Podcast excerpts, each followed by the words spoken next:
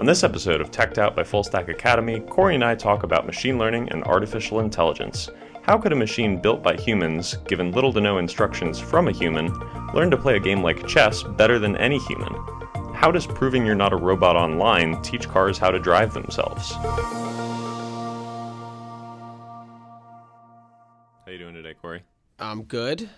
Just little scared about all these amazing suggestions YouTube is making to me about what I should be watching. Yeah, Yeah, it's a little too creepy. creepy. It's Uh, very creepy. What what kind of creepy suggestions do you get? Just uh How to make a podcast about technology? it's like very on point. So the yeah, it's it's a little creepy and I I think that the reason why it's so creepy is because a human isn't picking it. It's Right. not deciding. A human isn't going out there trying to read who I am and figure out about me. That would take a lot of effort, but for some reason the algorithm that YouTube is using is it's pretty on point. So you mean there's not someone at YouTube who's like tasked to me and just watches all the videos that I watch and says like, "Oh, you know what? That reminds me of this other video that you might like." Right. It's is you know someone is that term is sort of an ethical debate right like are these Right. algorithms people but yes in some sense of the word no it's not a person it's just a very good guess somehow based off of what i've been watching and predictively making me watch more and it's a machine making that guess. and it's a machine making that guess right. and so this is how far we've come with machine learning, uh, a, to a term that we should probably discuss today, Mm-hmm. that allows this algorithm to be so good at what it's doing. Its only job in life is to pick my next video, Right. right? And how we got there is a pretty interesting story, right? Yeah. So how did we, you know, computers didn't always make the guesses themselves. Today we can kind of spoil the end of this episode by telling you that today a lot of the times these algorithms aren't programmed by human developers. Like it's a crazy concept because when we just talked about programming languages in previous episodes, we talked about all the code that humans are writing, all the logical decisions that humans have to make. But at some point, things become very difficult to code. And this concept of making things difficult to code sort of leads to an analogy very similar to how our brain works, right? We can sort of see the inputs that go into making a human think the way that they do, and the output being what the human can do. But how the human does it, or how this algorithm does it, sort of becomes this black box. Yeah, right. The processes behind the scenes are sort of hidden from us, right? Right.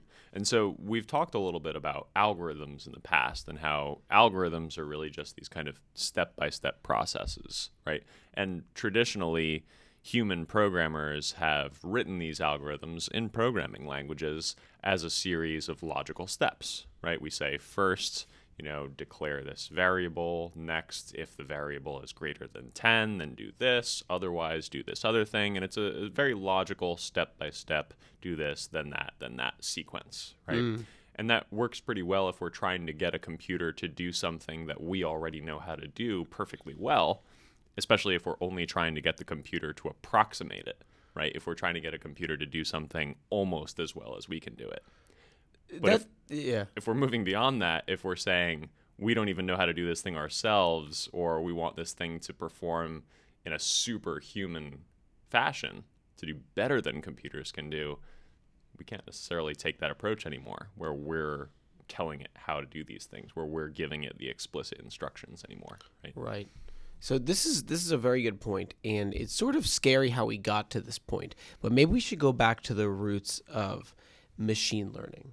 Uh, it goes back much further than you know what we think of as modern artificial intelligence. But this idea of computers being intelligent goes back to like Yeah, uh, Turing actually, I think, thought and wrote a lot about machine intelligence. We still have to this day the term uh, Turing, uh, the Turing test, right? To talk about artificial intelligence is the idea that a computer program could potentially fool a human into thinking that it is human itself. that sounds like the worst form of catfishing. Yeah, exactly. Turing actually, I don't know that he invented the term catfishing, but he kind of invented the idea when it's a human doing it. Mm, Gotcha. That's all right. Too far. I don't know. Have they ever done that on that TV show? I haven't watched enough of that. Catfished. Like, oh, it turns out you've been talking to a bot this whole time. We should. I think. I think we'll contact them when we. yeah, We go live. We gotta we gotta make sure that we like get the rights to that first. Then we can do some negotiation. What early on gave birth to this idea of machine intelligence, artificial intelligence?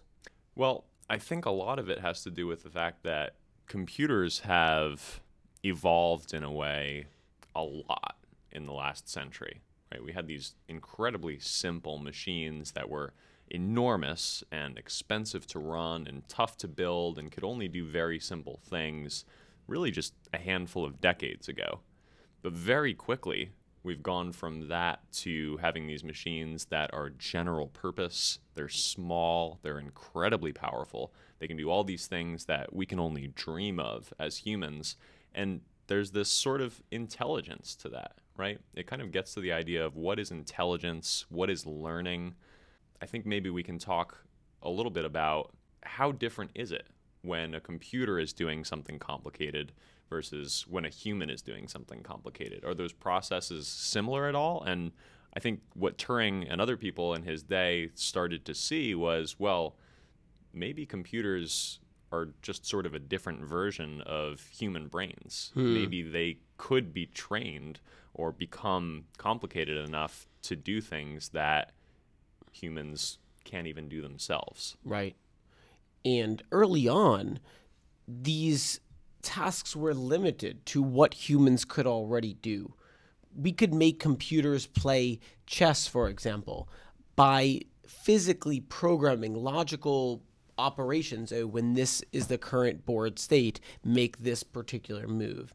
And this drawn out way of writing this logic has its limitations because you're only as good as the human developer thinking about it and kind of objectively going through what the board states could possibly be. And that's sort of limited, right? There's got to be a better way to go about it. And as years went on, things started to change. As you mentioned, uh, processing power got better. We had more computational uh, power to complete tasks. And we started taking a different approach.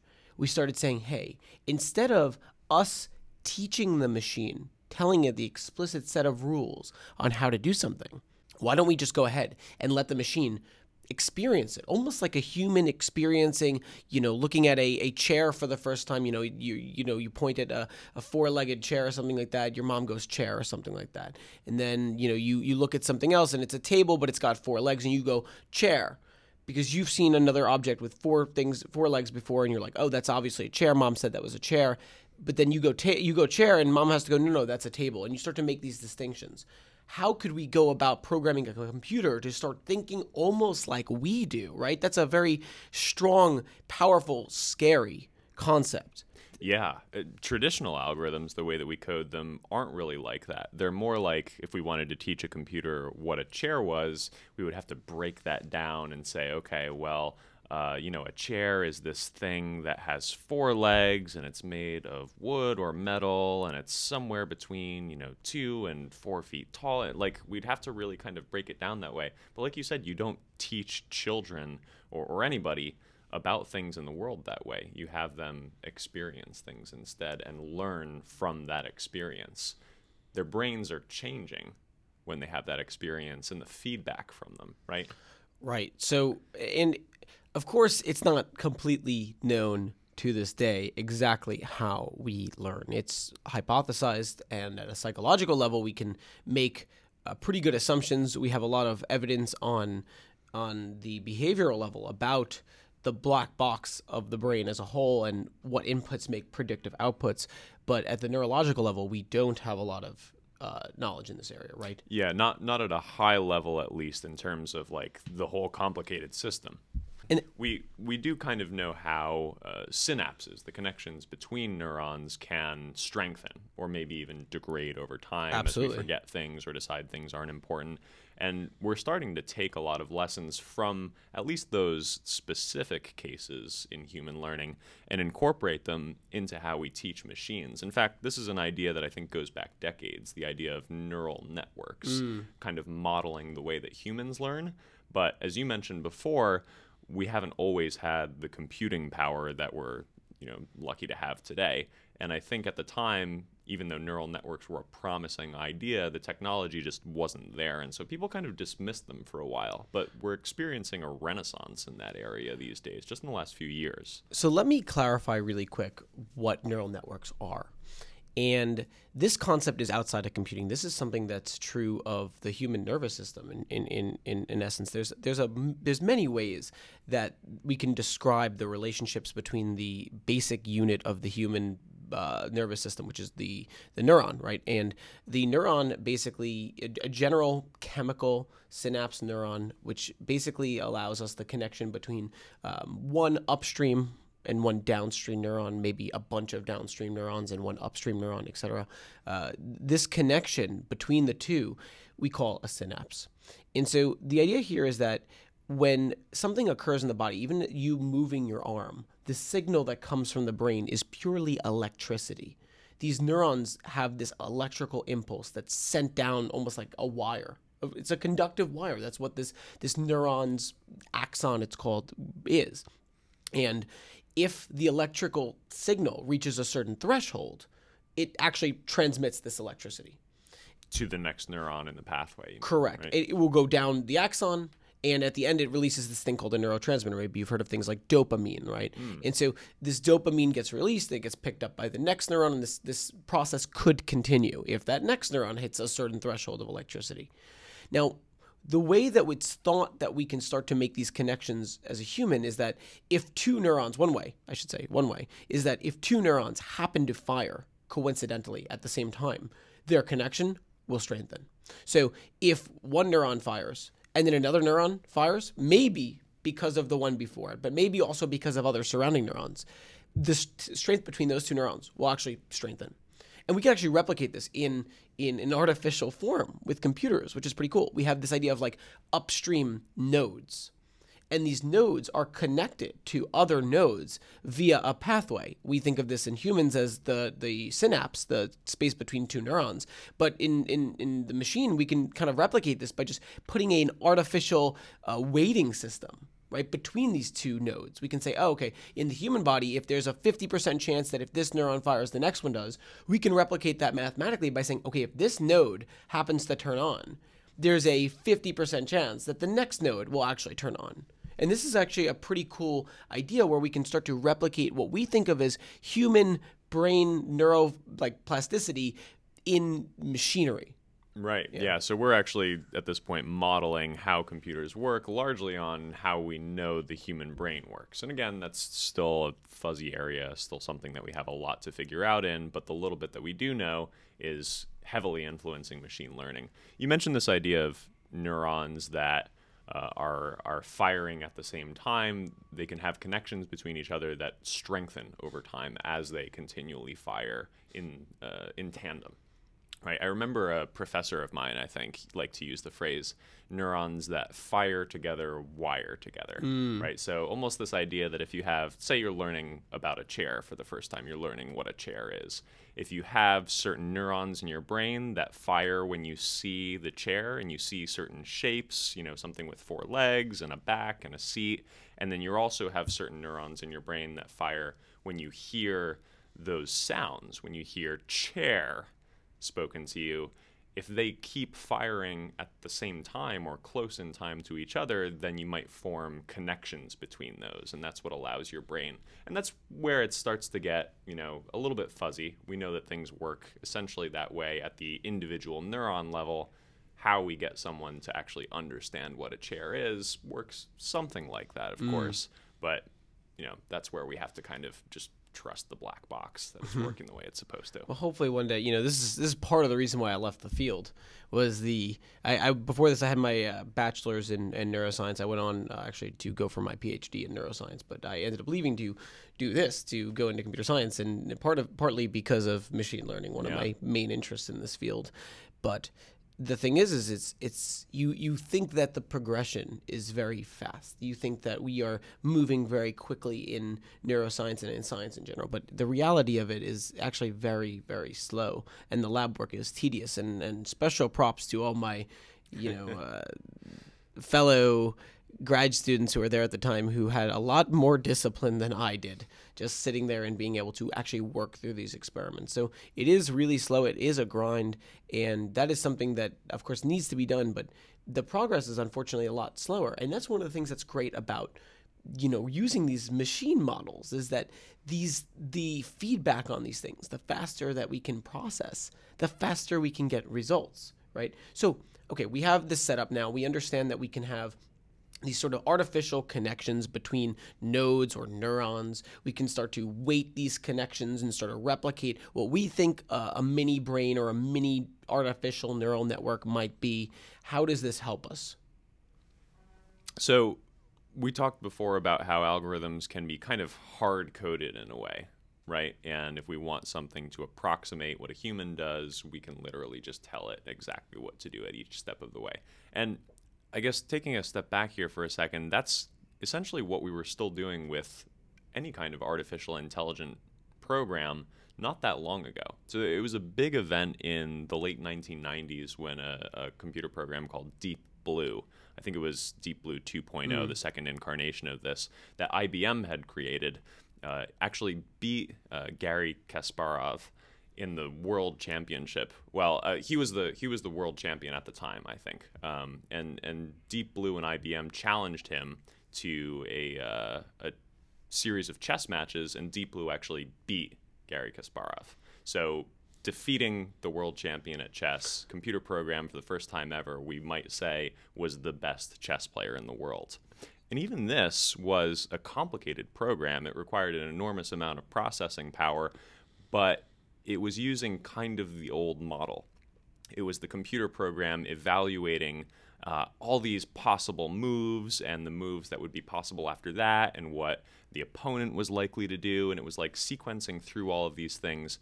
We had to teach it very explicitly how to evaluate those moves and how to play chess and how to decide what was a good move or not, right? So again, this was sort of limited by algorithms. This was limited by like what humans could create as a logical way of of what is the best move, right? We could calculate. You could think about it logically, right? Like if you stared at a chessboard long enough, and even if you're a very basic chess player and you you really really really mapped out every single possible move that could happen from this position forward, you could predict what the best possible move would be. And that's sort of the approach that was taken here. It wasn't uh, learned. It wasn't like this was a player actually playing the game. It was purely calculated. Impressive, nonetheless, but not really machine learning, right? This was artificial intelligence. This was logical uh, programming at its finest, but but certainly not machine learning. Right. It wasn't a machine that was learning purely based on experiences and feedback, right? So one thing that I think we should note at this point is the other thing that's allowed machine learning to really just kind of take off in the last few years, yes, definitely hardware and processing power has allowed us to build these complicated neural networks, but also just the fact that we've quantified so many things voluntarily. We've just be, been creating, you know, petabytes worth of data constantly. And the world just has so much data, especially these giant companies like Google and Facebook, whose main purpose is to gather data about people. They just have so much to work from, and that's data that can be used as experience and input to these machine learning algorithms that can then turn them into something. So? That's that's a great point. So the key here is data, right? That's Absolutely. that's what changed our ability to switch to this other sort of learning process. Sort of like how a human might need, need needed a few repetitions of what that chair was. Oh, it's four legs, it's got a back, it's got a, you know, until it hammered out exactly what a chair was. I'm pretty good at it, no Geoff, I don't want to brag. But but the thing is is that this distinction was was really big. We needed a lot of data. And maybe we can talk about a couple ways that machines today could learn, right? How could we go about learning? What does that even mean theoretically? Sure. So, with all of this data, we've got, I guess, a certain subset of problems that we're kind of using machine learning to solve right now. Things that we either want to do better than humans have ever been able to do, or uh, things that humans just haven't been able to crack. Mm. So let's maybe focus on that first category there things that we want machines to be able to do better than humans. So, one thing that's really hot right now is uh, the idea of self driving cars. Hmm. Right? We have self driving cars, they're being tested. There are actually lots of them on the roads, they're getting lots of press. So, there was this thing in the news just a few months ago about a self driving car that was being tested by Uber. Hmm. And there was a, a human sitting at the wheel, but I, I think they weren't really paying attention. You can imagine it would be pretty easy if you're just sitting in this car for miles after mile on the highway or just kind of, you know, going through a, a city or something like that. It'd be pretty easy to get distracted and not be paying attention at all times. The sad thing about this particular incident where a pedestrian was killed is that a human driver who was actually actively paying attention probably wouldn't have made the mistake. Mm. A- And it seems especially tragic when computers make mistakes that seem so obvious to us humans. You know, machines tend to not necessarily be good and bad at the same exact tasks as humans. But the interesting thing about that is that I think at th- on the same exact day as that pedestrian was killed, the headline could just as easily have read thousands of people killed by human driven vehicles. Right. Right. So machines are actually quite a bit better at a lot of these specific tasks. Driving a car is just incredibly complicated and we're trying to get better at it one of the ways that we're getting better at it is by giving it more and more data, right? So that it can recognize the kinds of things that humans would be liable uh, to recognize.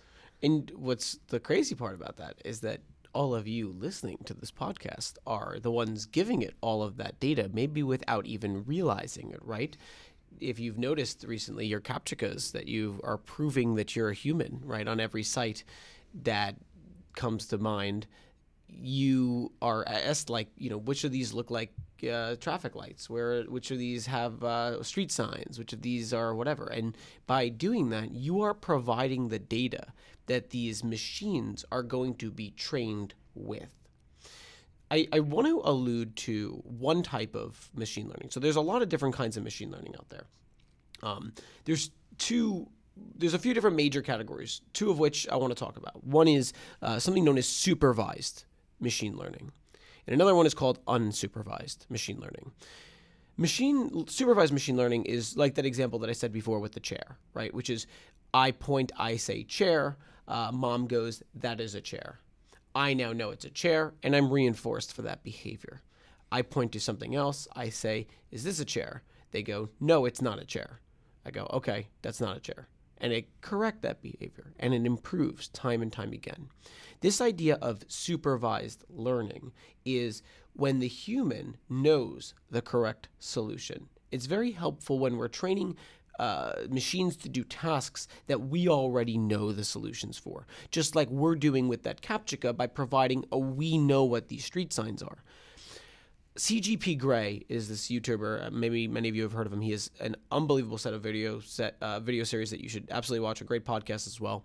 And I want to point out one video called "How Machines Learn," and he describes one form of machine learning, which is this idea that when one way that we could possibly train computers, one way that we could possibly train these machines that we don't exactly know how to complete a particular task, is to put together sort of a random almost like a random guess at a particular task. The the one that he uses is like maybe a computer whose job it is to sort between pictures of bees and pictures of threes, right? And so having to sort between this task is pretty straightforward to a human. You look at a picture and you're like, "Oh, that's a bee or that's the number 3," and it's pretty straightforward. But what we could do is essentially make an algorithm that at just some chance guesses the correct answer. We show it a picture and it can guess, you know, B or 3, and most of the time it's wrong. But if we had enough randomly created algorithms, enough you know variables that we can play with adjust turn the knobs turn the dials on and off a little bit more and less and a couple constraints that are given by humans we might get a decent bot that maybe guesses at a 20 30% rate you know oh i got this right. The ones that are correct are rewarded by being sort of kept alive and adjusted again. And we make more copies of those things. And we continue to do this time and time again until we finally have an algorithm that isn't guessing at 20 to 30% between B's and 3's, but eventually, you know, 70, 80, 90%. And these become the algorithms that, that are made to do this job. And the way that they're built, the amount of training data that is required is absolutely insane. And that's what we're seeing in these Uber situations is like, we're providing obviously tons, tons, billions, petabytes of data, right? Like where just by training it, we're getting better, but of course we're going to miss things, right? Just like as CGP Grey alludes to, you know, sometimes you show the the the bot a video, and all of a sudden, a video of a bee is uh, guessed as a three, even though it could have been perfect at guessing images. A video throws it off completely, right? So maybe there's something about that scenario that that was unfamiliar to the algorithm and all of a sudden just like our human guessing that that table was a chair is thrown off its game. In this case the consequences were drastic. Yeah absolutely. Right.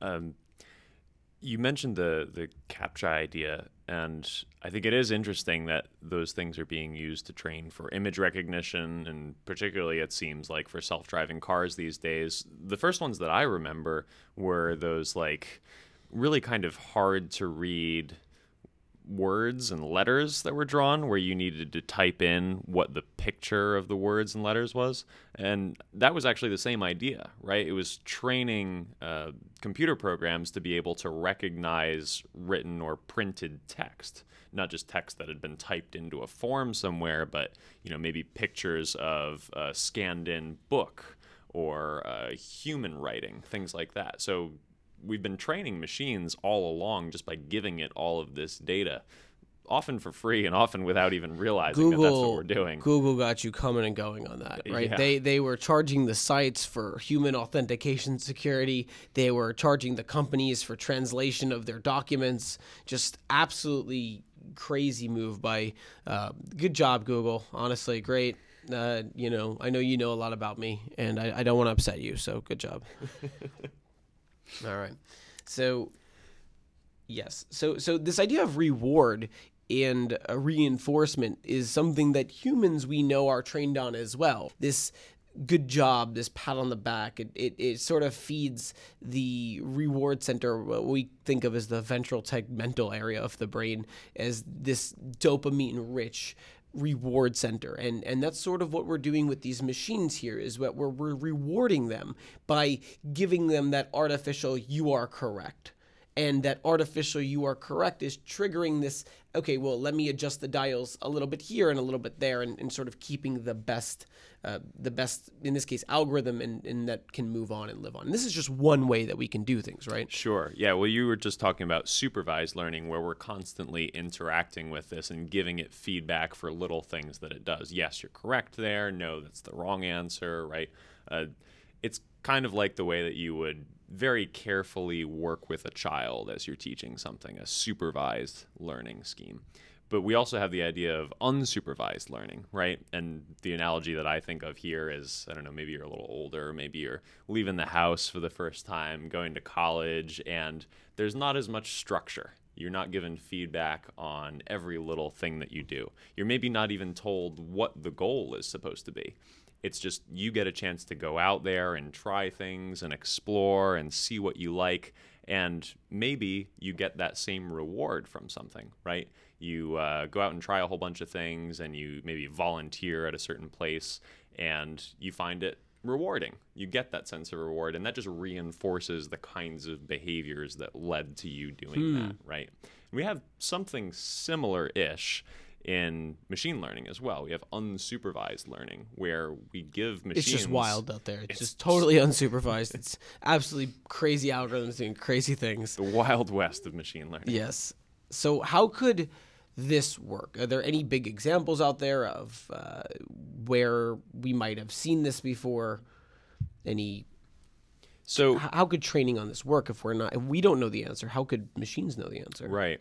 So I think that maybe this is a good time to uh, go back to our I- idea of games. Mm. We hmm. talked a little bit about chess before and how Deep Blue was not necessarily a machine learning algorithm, but a very sophisticated program that was able to become the best chess player in the world at the time.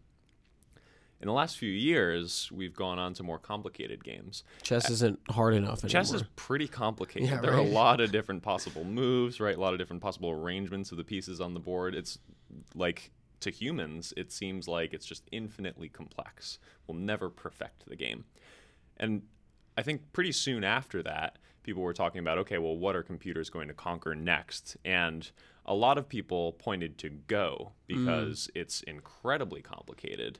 And people would point at it and say, it's going to take a long time for computers to conquer Go because they can't do what Deep Blue did, which is to analyze all of the possible moves that it had available and figure out roughly how that would turn out in the end for the computer. this reminds me when we talked about the in the our algorithms episode the the the traveling salesman problem. There's just too many possible combinations to complete right? With chess the board size is is limited to a small enough size where we could maybe run and process all of the possible outcomes. Remember every single move that we could predictively make right now maybe there's 5 or 10 from that particular position there's 5 or 10 more and 5 or 10 more and 5 or 10 more. And so running that analysis at a certain level becomes extremely computationally heavy and for the go game we see that this is almost impossible that the the sheer calculation of this would take way too much power way too much time even to make a, a even a competition against the human being we, so we thought Right. So it's just not even in the realm of possibility for a computer program to consider all these moves and approach things that way. So when a team of, of researchers really at the DeepMind division of Google, well, it was a, a independent company that was acquired by Google a handful of years ago. So DeepMind decided they wanted to try and conquer the game of Go using modern machine learning techniques, using a neural network and the way that they uh, th- this was a program that eventually became known as AlphaGo. So if you've heard of AlphaGo, this is this is what was happening in the background there. The way that they approached that initially was to say, let's use one of these neural networks, a sort of simulated brain that would learn from experience, and we'll first train it on a lot of data from games played by Go masters people who are just expert level players at the Go game. I think it was something around 30 million moves of Go, so a, pretty big data set. Right. And they just basically showed these games to the computer and showed these are the kinds of moves that you want to make. And they taught it how to play Go that way, kind of the way that you would teach a really, really smart person how to play Go from example games. And then they let it also learn by playing games against itself and going out and playing games against real people eventually. It started playing people who were kind of amateur Go players up to intermediate Go players. Eventually, it was playing some of the top Go players in the world. And I think it was in late 2015 or early 2016, it finally actually beat one of the top ranked Go players in the world. Hmm. And after enough tweaking, it eventually, like Deep Blue, beat the world champion and became the best Go player in the world. This was a, a computer program which had mastered the game of Go, and I think actually ended up retiring as you know the world's number one ranked Go player. so how is this unsupervised So this, I don't know that this would necessarily be classified as unsupervised just yet. It was somewhat supervised. It at least got the feedback from um, we won or we lost Right. And and initially when it was trained on this data from human played games, it was sort of told these are the kinds of moves that you should be making.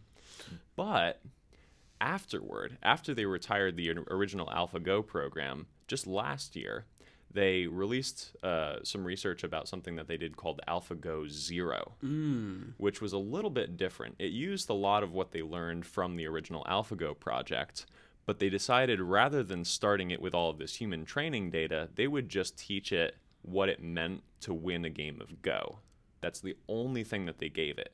They gave it the same neural network and they said, this is what it looks like when you've won the game of Go. Wow. And that's the reward that you're going for. So this is really kind of more the unsupervised thing. And then it just let it, from scratch, just start playing games against itself. So it starts out sort of random, right? Making stupid moves, right, that don't end up leading to, to good outcomes. But it let it play millions of games against itself.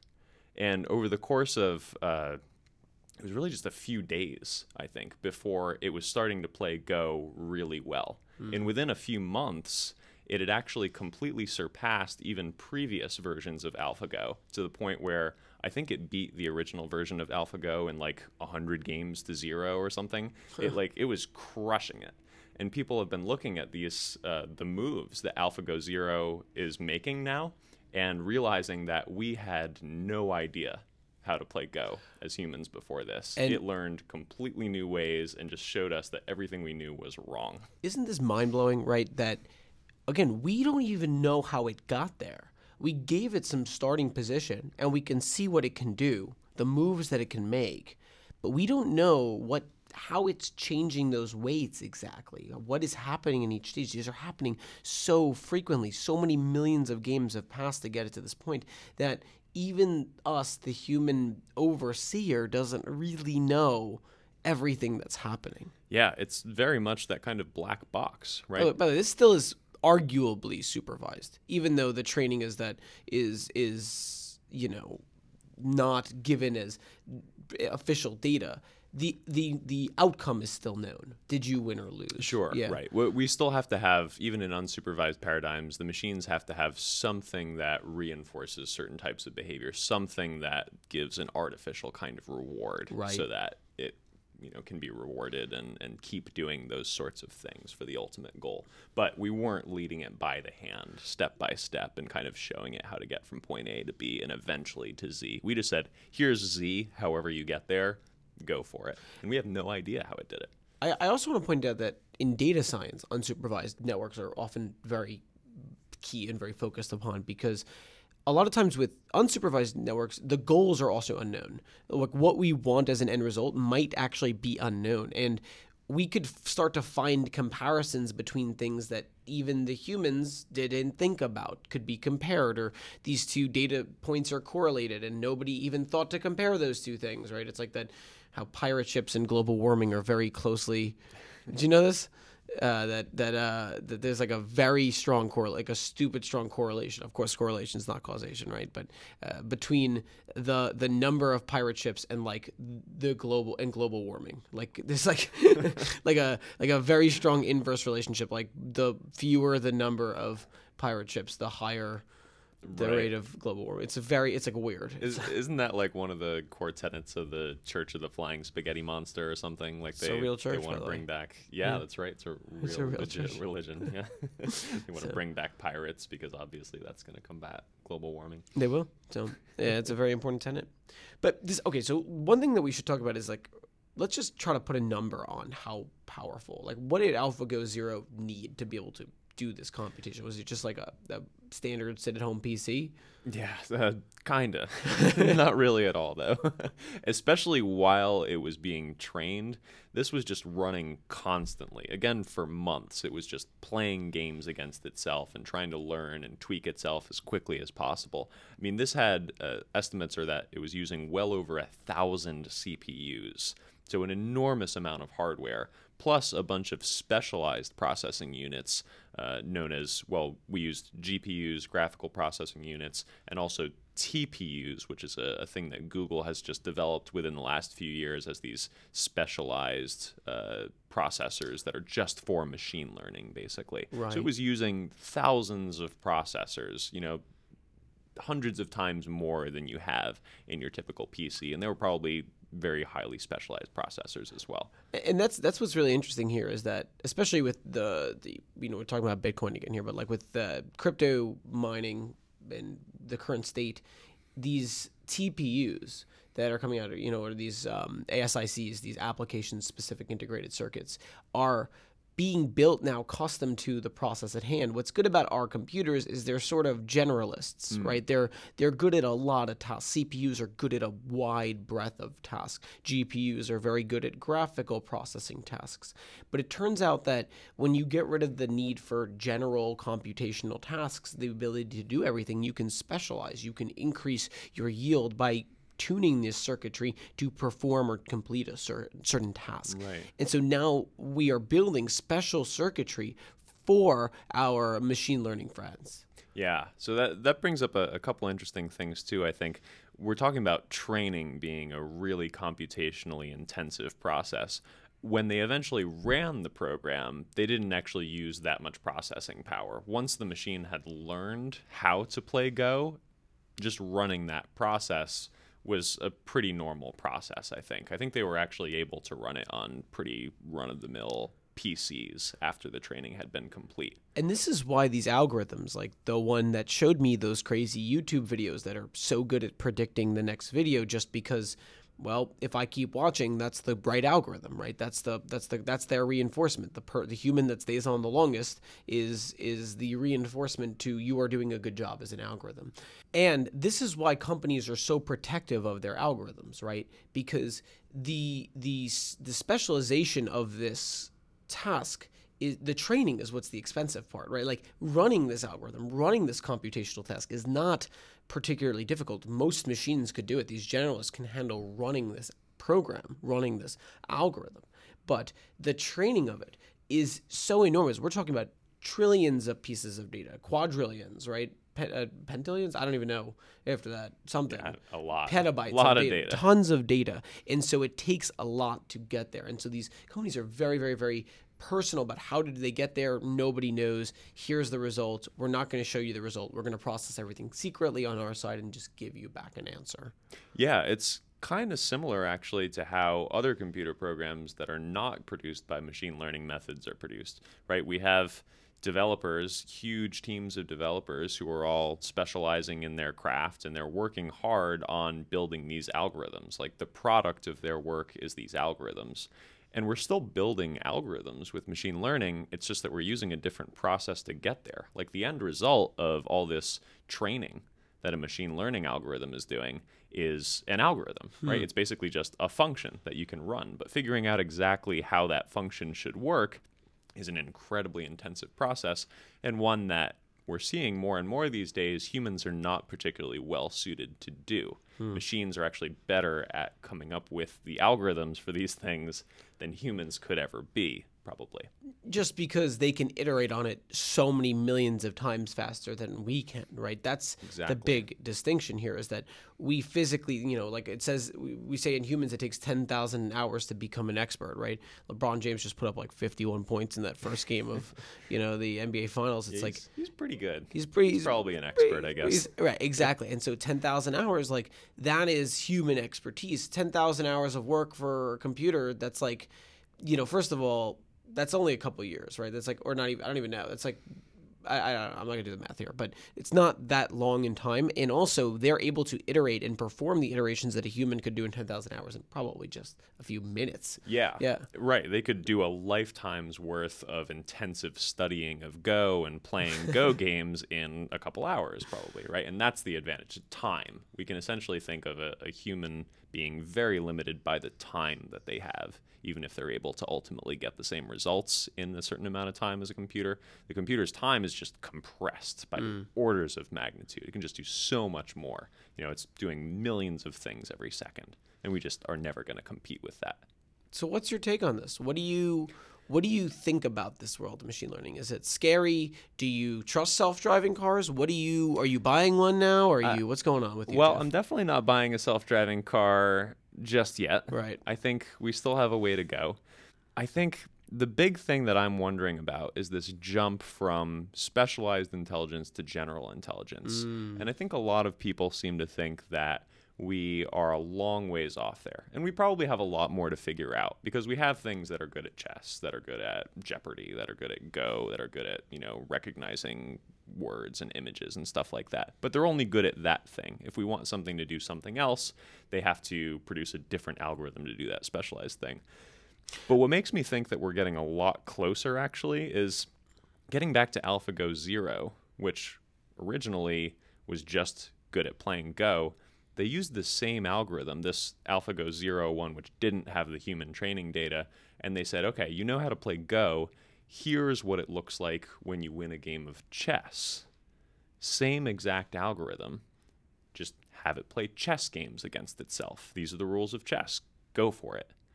And very quickly, within the span of just days, it was better than the best previously known computer program at chess playing, which again was better than the best human in the world, right?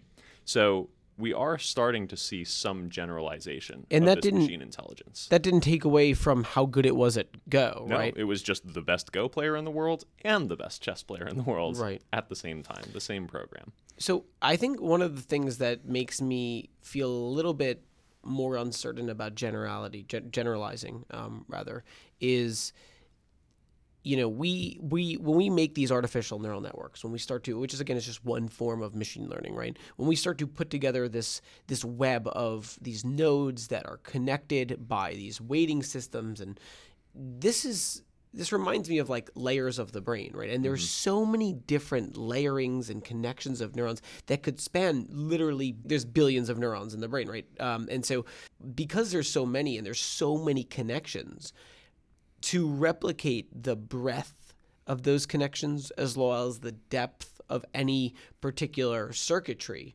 would take tons tons of computational resources beyond the few layers needed to perform one specialized task. But could we start to replicate things like emotional sensitivity in in in in computers i don't know maybe and i think that's the crazy part here is we're getting pretty darn close Yeah, exactly. I how mean, does this image make you feel might be the next captcha right yeah, maybe that's the next thing deep mind is going to work on. Um, I- I think a lot of people. So, so one thing that is actually kind of interesting is, at this point, I believe it's still the case that the best uh, chess player individually is a computer, but if you allow teams, a human and computer team working together will actually beat the best chess playing programs, hmm. which tells us that there are still certain things, even within those specialized areas, that human beings are good at. We're good at looking at things creatively, right? We're good at sometimes seeing things that we can't quite explain. But I still think the human brain isn't magic. Right. It's an incredibly sophisticated computer that's the process of billions of years of evolution, but it's a computer. And there's nothing magical about a computer made of meat. mm. Eventually, we're going to get there, and computers will probably be better than human beings at any kind of intellectual task that we give it. right And we just need to make sure that we're prepared for that. and we're comfortable with that yeah. I was thinking, you know, I was having this debate with someone about uh, doctors. Like, right, there's a lot of robots that are doing surgery now, and is this a a good thing? And I, And I, diagnosis, I- too. that's the thing, right? Is like, I actually feel that we're a leading part toward a point where, like, you know, remember a, a, a computer can analyze millions of patients, compare what you have, and look it up with more certainty than a doctor that with a couple years of experience, and and that's where it starts to become debatable that these di- for basic diagnoses, diagnosing you're sick or what kind of rash you have or something like that is like, do we need this level of specialist Will computers be able to replace these tasks? I don't know, but I, I certainly think it's possible. And I think that, you know, this is not my way of trying to sell you all on coming into this field, but I think that whatever you're doing, starting to understand programming, starting to understand how our algorithm buddies are coming around and they're here to probably stay, can't really hurt you in your field. Yeah, this is a paradigm shift, I think, in the way that the world works. And like you said, it's it's not going anywhere. We're only moving in one direction here. Right, and once we get catfished by a computer, that'll be that'll be the day. I think uh, I will. I don't know what I'll do. I'll feel. I think I'll feel a little sad. I'll feel a little sad. Yeah. So, all right. The lights I just guess went that's out. it. The lights went out, so I guess we're done. All right. We'll see you all next week. All right, talk to you soon. Take care.